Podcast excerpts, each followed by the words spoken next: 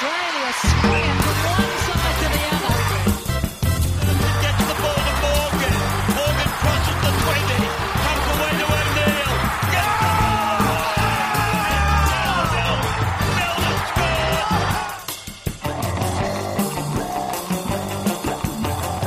You're listening to Ladies Who League. Good morning, everyone, and welcome to episode four of Ladies Who League. We're fresh in the middle of round one of the NRL season. We'll get to Parramatta's loss a little bit later. I don't want to spend too much time on that. We've got a killer panel this morning. A big good morning to Britt Carter from ABC Grandstand. Hey, Mary, thanks for having me. Pleasure. I'm so pleased to have you here. And for the second time, Mel Dinjaski from Fox Sports. Good morning, Mel. Hello, how are you? Very well. It's so good to actually have you in the studio this morning. Welcome. It's great to be here. Fantastic. Well, I thought we'd start the show off because it's been a massive week in sport, all sports. Uh, Mel, what's caught your eye this week? Oh, a couple of things. Well, we've got the Davis Cup still going on this weekend, of course. Um, but I quite like seeing Adam Scott getting back in the winner's circle uh, earlier this week at the Honda Classic in Florida. So that was pretty cool. He hasn't won in so long. I think 2014 was the last time he'd actually won a title. So finally back in the winner's circle. It's great to see. It's always good to see someone back in the winner's circle after a bit of time, isn't it? Yeah, definitely. And you know, he's he's had such a successful record, but he struggled for a little bit between going from a regular putter to a broomstick putter. Now he's back to the regular putter with the new rules banning anchored putting.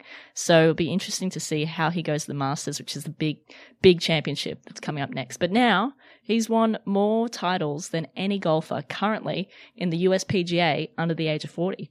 Mel, you sound like you're all across your golf. I actually used to play golf when I was younger. Did it was, you? It was like my idol, yeah. It was him and Tiger, and then Tiger did all those terrible things. So, mm-hmm. I look, if I were to ever play golf, it would be for the outfits. oh, oh, yeah, no, it's very preppy chic. I do like that about it. I yeah. love a preppy chic look. yeah. Maybe we'll get into our golf this season. Maybe It's we can go to sharp. putt putt. I can imagine you in a pom pom hat, Mary. Yeah, I, I've got a couple at home actually, but we won't get onto my hat collection. Britt, what about you? What's caught your eye this week? Oh, you can't go past the Matildas. Such a fantastic week for them. I'm a bit disappointed in the Daily Telegraph this morning. So, about 14 pages back, we have a story on them that's three paragraphs long, and they're one of our most successful teams at the moment. So, I'm mm. not that happy about that, but I'm glad to see they've popped up on Swoop.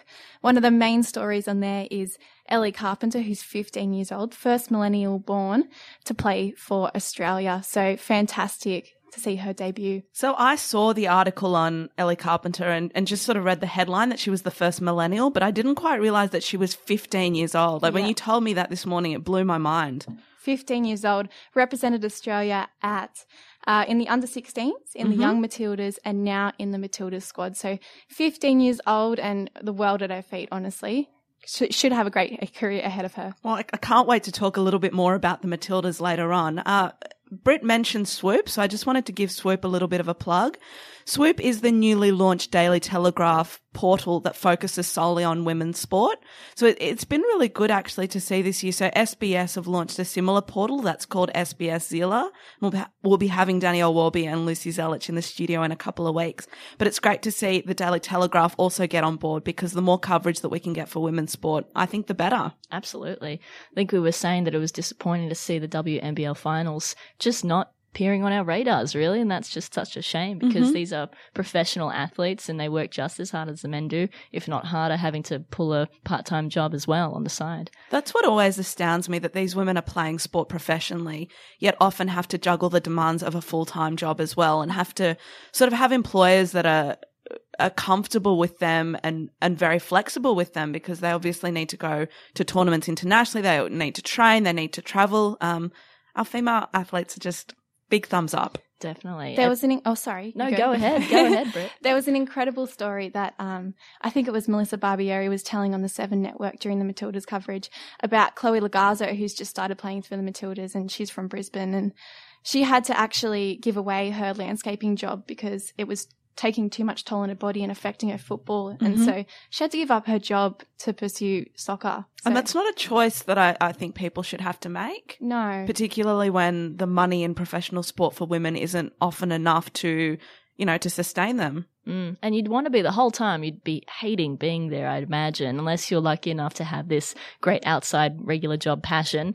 Um, you'd be hating it. You'd be just thinking, man, I wish I was out on the pitch. I wish I was training to do what I want to do full time. But Oh, you can't. Although one of the, the great things about the women being semi-professional is they have the chance to study. So a lot of the male stars, in especially in Australia, Mm. don't. You know, I think there's Usman Khawaja. He's he's a big one that's done a degree, but many of the male stars don't have a degree, and once they It's finish true. up in in the sport, they don't have anything else to do. Yeah. So that's something that I've often spoken about with the NRL, and I know we see a, a couple of NRL players getting into trouble, but I'd really like to see our codes encourage our players to go and do a course, to do a degree, to have a job outside work, even if it's for a couple of hours a week, just to give them something else to focus on. Because the reality is they play football for, you know, a couple of years if they're lucky. Not everyone is lucky enough to have a fruitful career.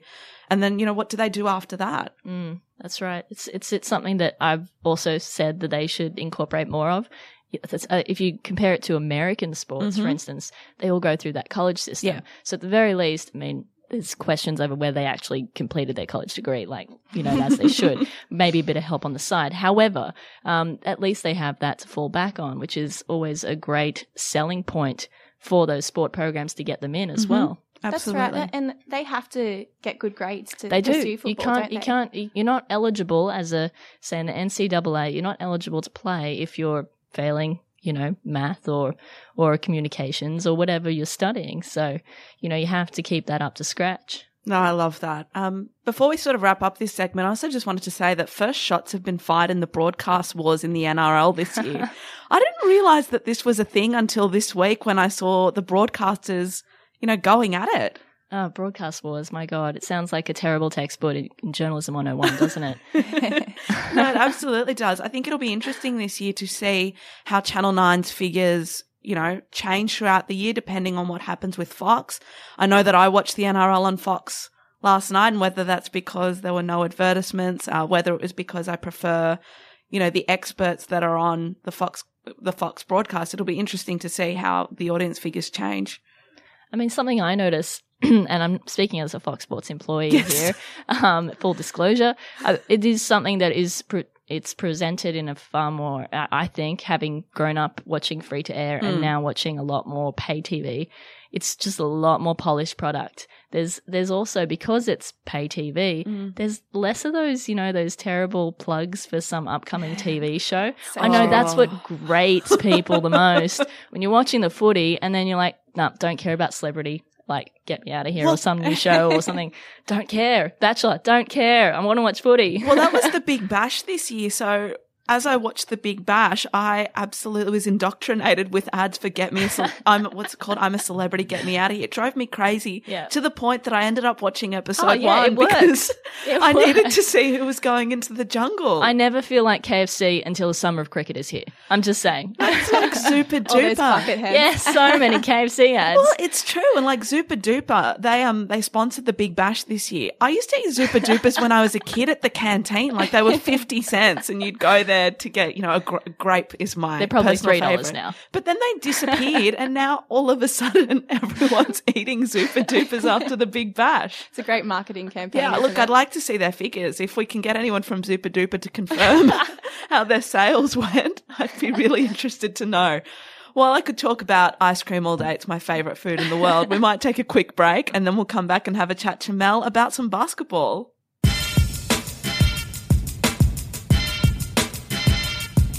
So I have ladies who league. I have ladies who leg spin. If I were ever to start a basketball website, the name is right there. It's called Ladies Who Lay Up.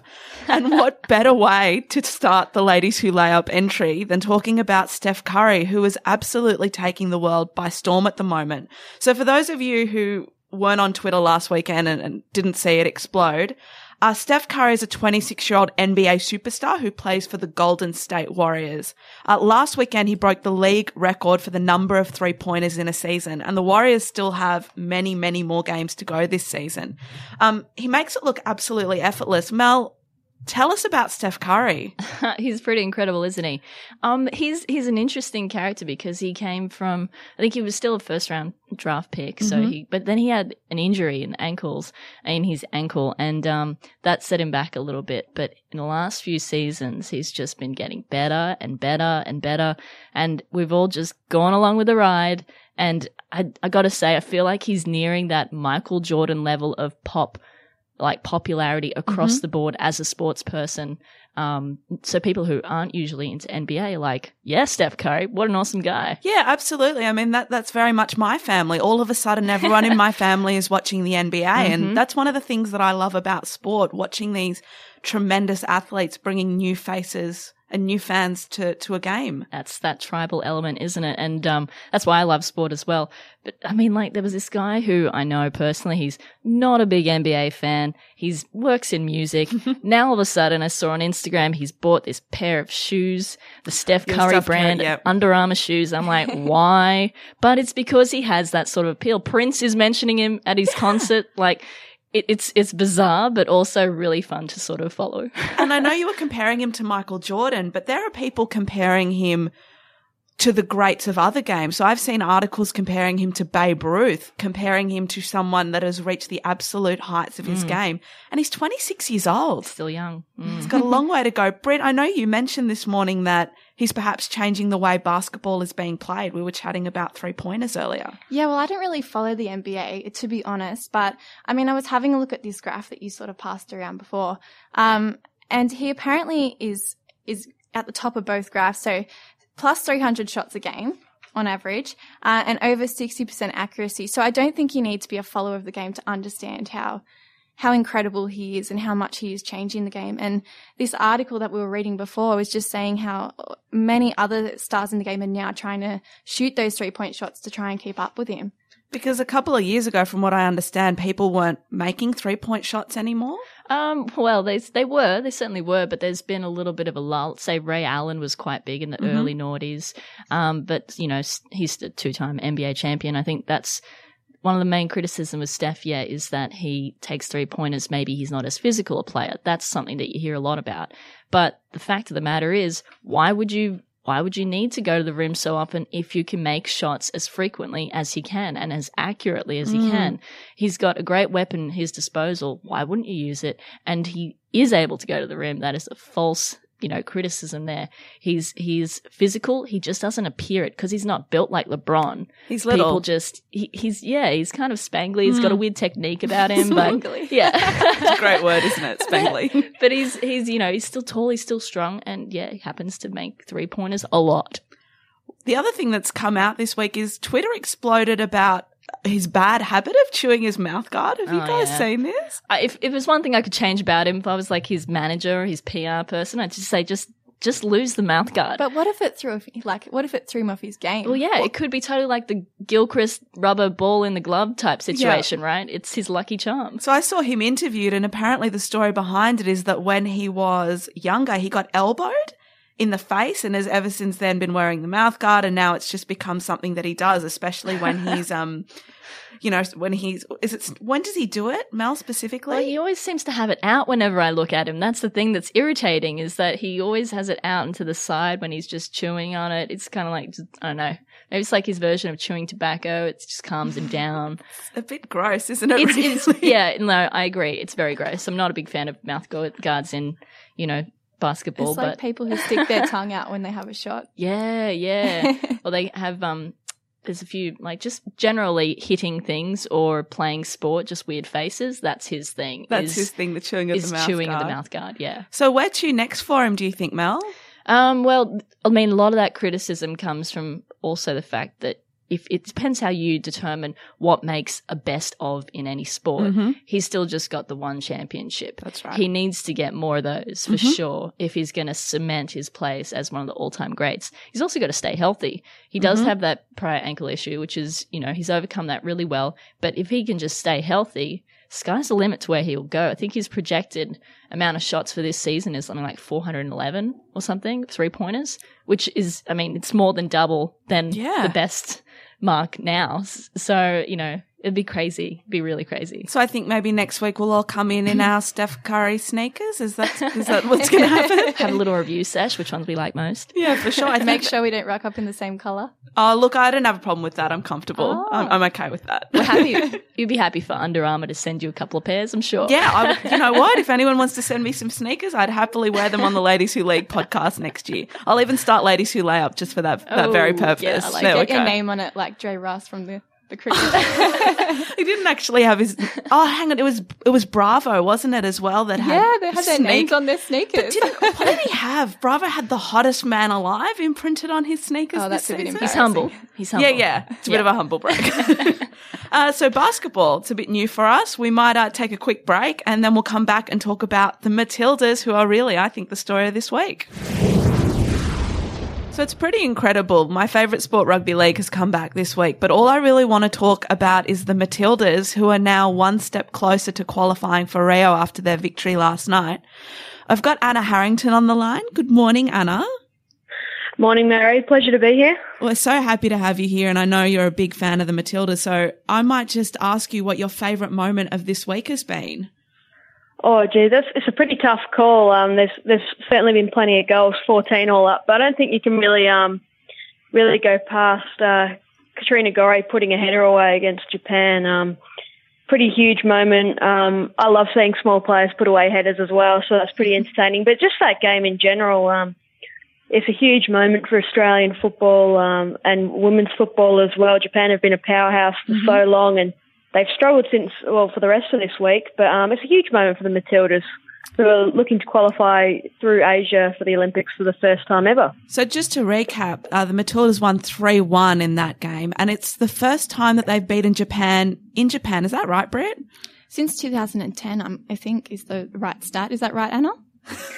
Oh, look, um, I haven't pulled up that stat, but last time they beat uh, they beat them, I believe, was in that Asian Cup final um, several years ago. And Japan had obviously taken things to a new level um, in recent years. A lot of people had them tipped to win the World Cup. Um, obviously, the US uh, women's national team got the job done there. But yeah, um, for the Australians, it's more just huge because it um, could almost be a bit of a changing of the guard. They really controlled a lot of the game. They were ruthless up front. They pressured constantly. They didn't ever look like they were scrapping out a win. Um, I think a lot of people that have seen how the Matildas have been going in this sort of new era of professionalism um, since effectively that strike a few months back um, can see the difference between the team we saw at the World Cup that lost to Japan and the team um, we saw on Monday night. They're just uh, taking things to another level. The fitness of players is really something to behold. You've got your Katrina Gorrys running out 90 minutes where before they would have got subbed around 70.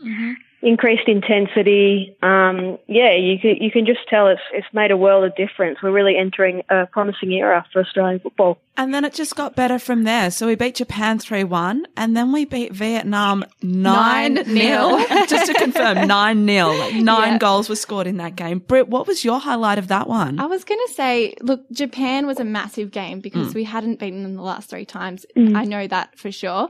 Um, they knocked us out of the 2014 Asian World Cup. They knocked us out of the quarterfinals last year in the FIFA Mm. World Cup. And so there was a lot riding. Forget the Olympic qualifier spot. We just wanted to beat them. But the game against Vietnam, I know we ran away with it, but that Kyah Simon hat trick, oh, I'm a Sydney FC supporter, so I'm a, a big Kyah Simon fan, but that hat trick, I was just so happy to see her get. Yeah, absolutely. And to see such a dominant performance by Kyah was was fantastic. I'm just still in disbelief about the 9 0. I know. I mean, we've just had so many. I had a bit of banter on Twitter going with some other um, journos, and uh, someone said, "Oh, yeah, I think it's going to be nine 0 and I thought, "No way! Come on, it won't, it won't be that." And Should have surely put some enough, money on that 9 know. 0. It shows some killer instinct though, because it's one thing to score Mm. nine goals, it's another thing to keep a clean sheet and That's keep right. wanting to attack. And that's an important thing that the best teams are able to do. Yeah, that's right. And then I we think ha- the way you look. Oh, sorry, No, guys. go on, Anna. you look at it is you're in. The way you got to look at it as well is um, Vietnam. I think to their credit, um, they were they were getting thumped, but they stuck to their structures the whole time. Um, they didn't really go out just to park the bus, which um, maybe they should have done in terms of preserving the scoreline. But they're not they're not they were never favoured to qualify from this group. They're not they're not going to learn anything from just parking the bus against a team like Australia. All you can do is put out your eleven and hope that they can learn something from the experience. Um, because uh, Australia as a football nation not too long ago would have been a nation that would have been learning not necessarily from nine nil losses, but from teams who are far superior to them on the pitch. It's um, it's uh, there's obviously going to be a big discrepancy between the lower teams in in these groups and uh, the top teams. Australia obviously is the top team. Um, I think the other thing with Australia is just the ruthlessness. Um, the chances they put away. Um, that you know players like Michelle Heyman, Ash mm-hmm. Sykes, um, those players, Emily Gielnik, um, Alana Kennedy also scored her first um, international goal. Defender. Those chances that you just, uh, oh, look, Alana Kennedy, she's a super player. She can push through as a defensive midfielder. She attacks. Um, she loves to play out from the back. But yeah, it's just seeing those players um, putting away goals, and you have a couple go your way like that ridiculous Kyah Simon one from the angle, Claire Polkinghorne. Um, yeah, you can. That was a good one. It's a, it's a combination of taking um, taking those easy tap ins and uh, hitting a few belters, and all of a sudden it goes from maybe a five 0 win to a to a nine 0 win, and we're all sitting here wondering how it's happened. And then last night, because they're not talking about it in the papers, we've got to talk about it here. Britt, you watched that game as well? yeah. So we in the end mm. we won two 0 We scored both of the, the goals in the first half and it was enough to hold on for the rest of the game. But Kyah Simon, I have to harp on about her again.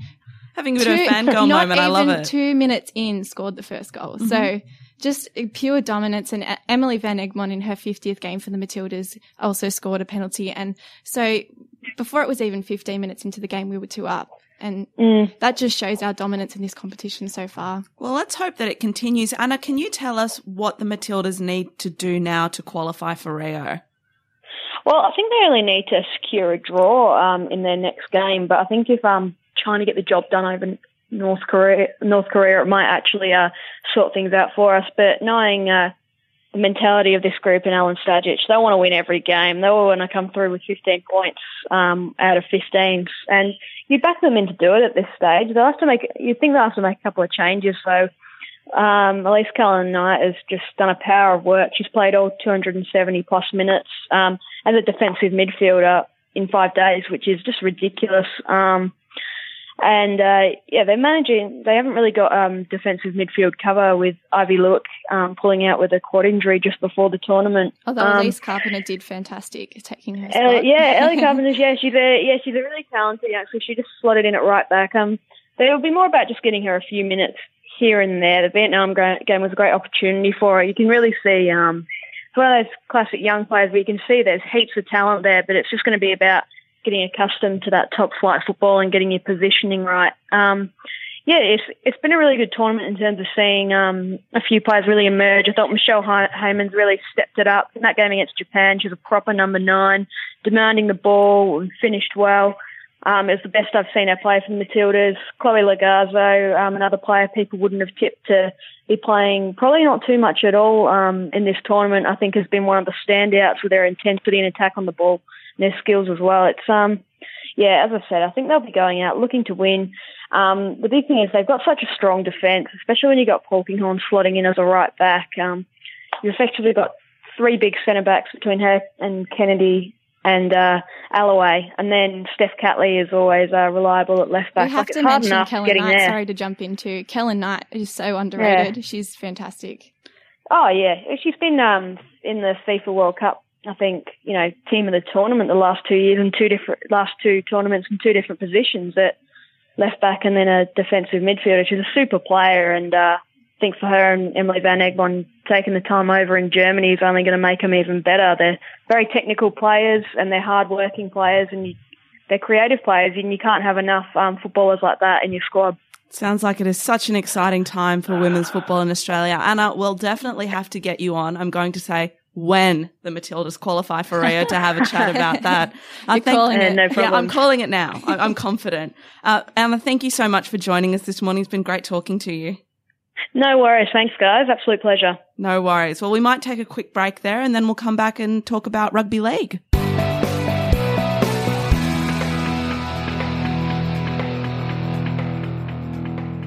I'm going to call this my mixing pot segment because there are just a couple of, of mentions that I want to make to some other sports. The first thing that we've got to mention is congratulations to the Brumbies last night who ended up being clear winners over the Waratahs 32-15. And in the end, the Brumbies really ran away with it. Am I allowed to say that I think I'm becoming a Brumbies fan because of David Pocock? It's a fair call. I think it's He's a pretty impressive guy, so I, I wouldn't blame you at all if you took them for Britt. Thank you very much. You can you can come on again. Uh, also wanted to mention the crowd. Yeah, so so just after lunchtime yesterday, sixteen and a half thousand tickets had been sold, and the final official crowd was twenty thousand one hundred and forty-two. So lots of people in Canberra, lots of people backing the rugby and their players, which is fantastic to see. It's good to see. It'll be interesting to compare that to the crowd this afternoon for the Canberra Raiders first game, first home game of the season. That's right. Well, Canberra really seemed to get behind their sports. I know I was down for the W League semi-final, um, you know, back when that was happening, and there were so many people there. It's just Canberra just love their sports and they really back them. That's what I like to hear. Now we'll jump quickly to AFL. I want to give a sh- quick shout out to our favourite girl, Eleni Glouftsis, or Eleni G, as she is aff- affectionately known as on this show. She made her debut as the AFL's first female umpire during the match between Essendon and Carlton last weekend. 119 years to get a female umpire in the AFL, so we're getting around Eleni Glouftsis this season. And finally, just a quick shout out to Carmen and Caroline Martin. Uh, most of you probably won't know who these two girls are, but they're sisters who are going to represent Australia in Taekwondo in Rio. So a great family story to wrap that segment up. It's now time to talk rugby league. I'll take a quick breath and be back with you shortly. And it's time to talk NRL. We had a big game last night. The Bulldogs ended up absolutely thrashing the Manly Sea Eagles 28 to 6. Now, Britt, I've got to say I'm not much of a tipster at all. In fact, usually if I predict someone to win, then they're not going to win. But the Bulldogs were the team that I thought were absolutely going to be unbeatable in this game. And it's interesting. A lot of people tip the Sea Eagles to win, but I just think with eight new fresh faces in their team, it's going to take a little bit of time to gel. And I think that's what we really saw last night. Manly looked quite rusty. That's right. I mean, well, the halftime stats, Bulldogs had 62% possession. Mm-hmm. The Sea Eagles just 38%. Tackles, Bulldogs 123, Sea Eagles 179. Mm-hmm. Errors, Bulldogs made three, Sea Eagles made six. And missed tackles, the Sea Eagles missed 12 and the Bulldogs missed three. So I think that's really illustrative of how the game was going. Mm-hmm. And then even when it got to, you know, the end of the game, I think the Sea Eagles came back a bit. That possession ended up being 48% to the Bulldogs 52, but they just ran them off the park, really. I mean, Sea Eagles were just on their line and defending most of the mm-hmm. game. No, they sure were. And as I said, I think it's just going to take a little bit of time for the Sea Eagles to gel. That Dylan Walker, Daly Cherry Evans combination was looking a little bit rusty last night. Uh, so Manly fans, I would say hang in there. It's only been one game and I, I expect to see Manly in the finals, to be honest, because Daly Cherry Evans is, is just class and they have a lot of class in that team. Uh, so that, that was last night's game. Britt, I know you want to talk to me about Parramatta's game on Thursday night. I expected the Eels to do better. To be honest, after winning the Auckland 9s mm-hmm. I know they've got a lot, a lot of young, fresh players in there mm-hmm. as well, but I just expected better from them. I mean, 17-4. okay. So everyone knows that I'm an Eels fan and I, I didn't want to come on here and get never get asked back, but No, no, no. Gotta I'm be honest. Gotta be I'm honest. comfortable to talk about it. It might be because when it comes to Parramatta, I often wear rose-colored glasses. 17-4 look disappointed with the scoreline, but overly not disappointed with their performance. So to give a bit of context, we lost Kieran Foran to injury. I think on maybe Wednesday it was announced that there was, you know, probability that he wasn't going to play. So we had um Kieran Foran out and then we lost Corey Norman just before halftime. So essentially we played the second half without the two halves that our preseason has centered on. I was really impressed with our forwards, especially Beau Scott and Tepai Moeroa. Their go forward I thought was was very pleasing. What wasn't pleasing was the amount of drop ball, especially from Semi Radradra. Uh, shout out to everyone that had Semi in their super coach team. I'm me. I'm really hoping that he goes down in price over the next couple of weeks so that I can slot him in. He's still got 72 points though, so he's, Yeah. he's doing a good job for me. No, he's doing he's doing a good job. Sammy's Semi's a great player and, and a good pickup. I cannot denounce him after what he did for my super coach team last year. And also pleasing for me was that the Broncos didn't score any tries in that second half. So so that made me happy. And also that Parramatta played for 80 minutes. In the past, Parramatta have been heavily criticised for not turning up for the entire game. While the scoreline wasn't particularly great for us, it was good to see them put in for 80 minutes. We've got a lot of work to do. I'm hoping that next week we've got Foran and Norman back and that we can really show up against what's going to be a really tough game in the Cowboys. Mm-hmm. We've got a couple of big games today. Uh, the first one is the Raiders v Panthers in Canberra. My boy Blake Austin coming off the bench. It was a bit of an interesting selection, but I think it kind of makes sense. Blake's coming back from injury, so they might be wanting to ease him in gently. And he makes such a difference to their game. He's a leader, isn't he? Yeah, he really is. Uh, I love the story of Blake Austin, someone that really didn't have a home prior to last season. And now he's, he's found himself at the Raiders and, and the whole town loves him. He's not only fantastic on the field, but a really good ambassador for the rugby league off the field too. So big shout out to one of my favorites, Blake Austin.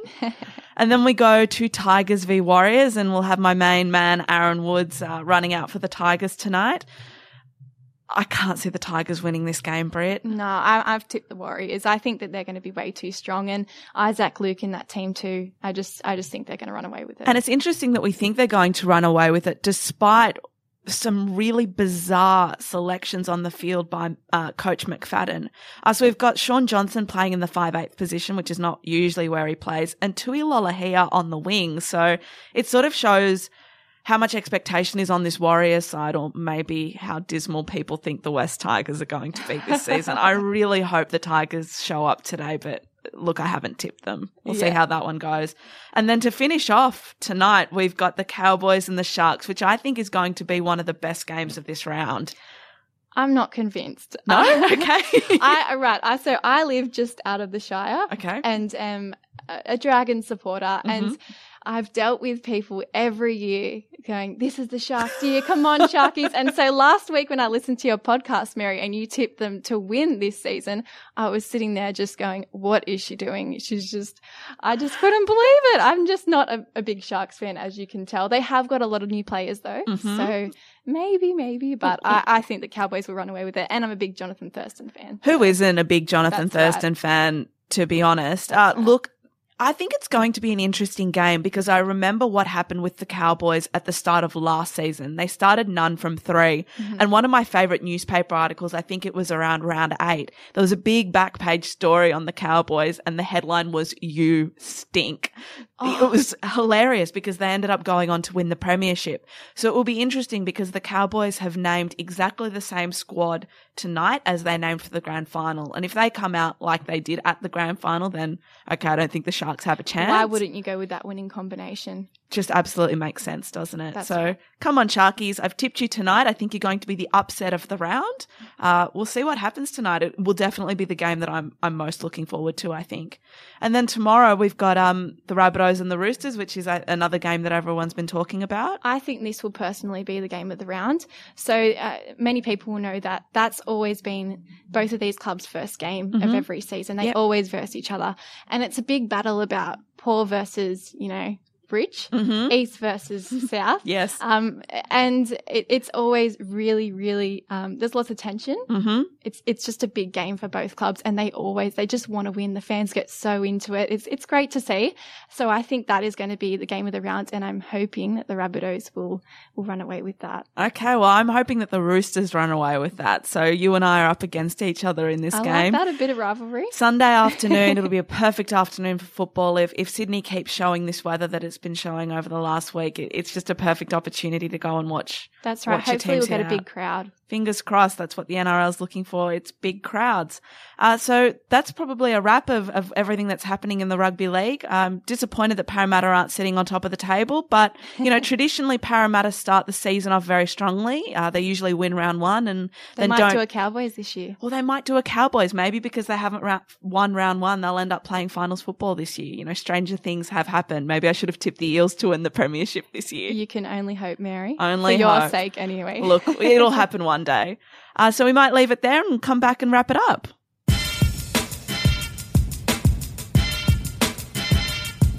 What a blockbuster show we've had today, covering heaps of different sports.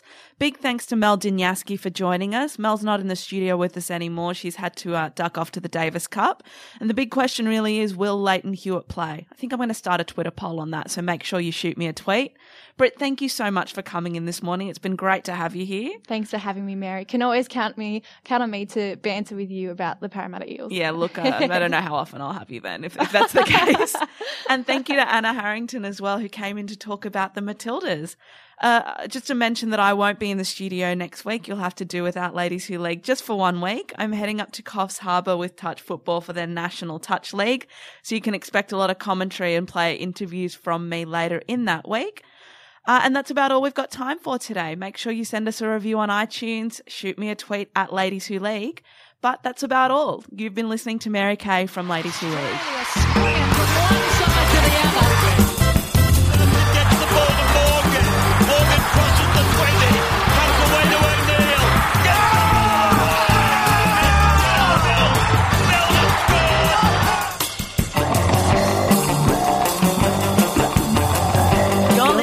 You're listening to Ladies Who League.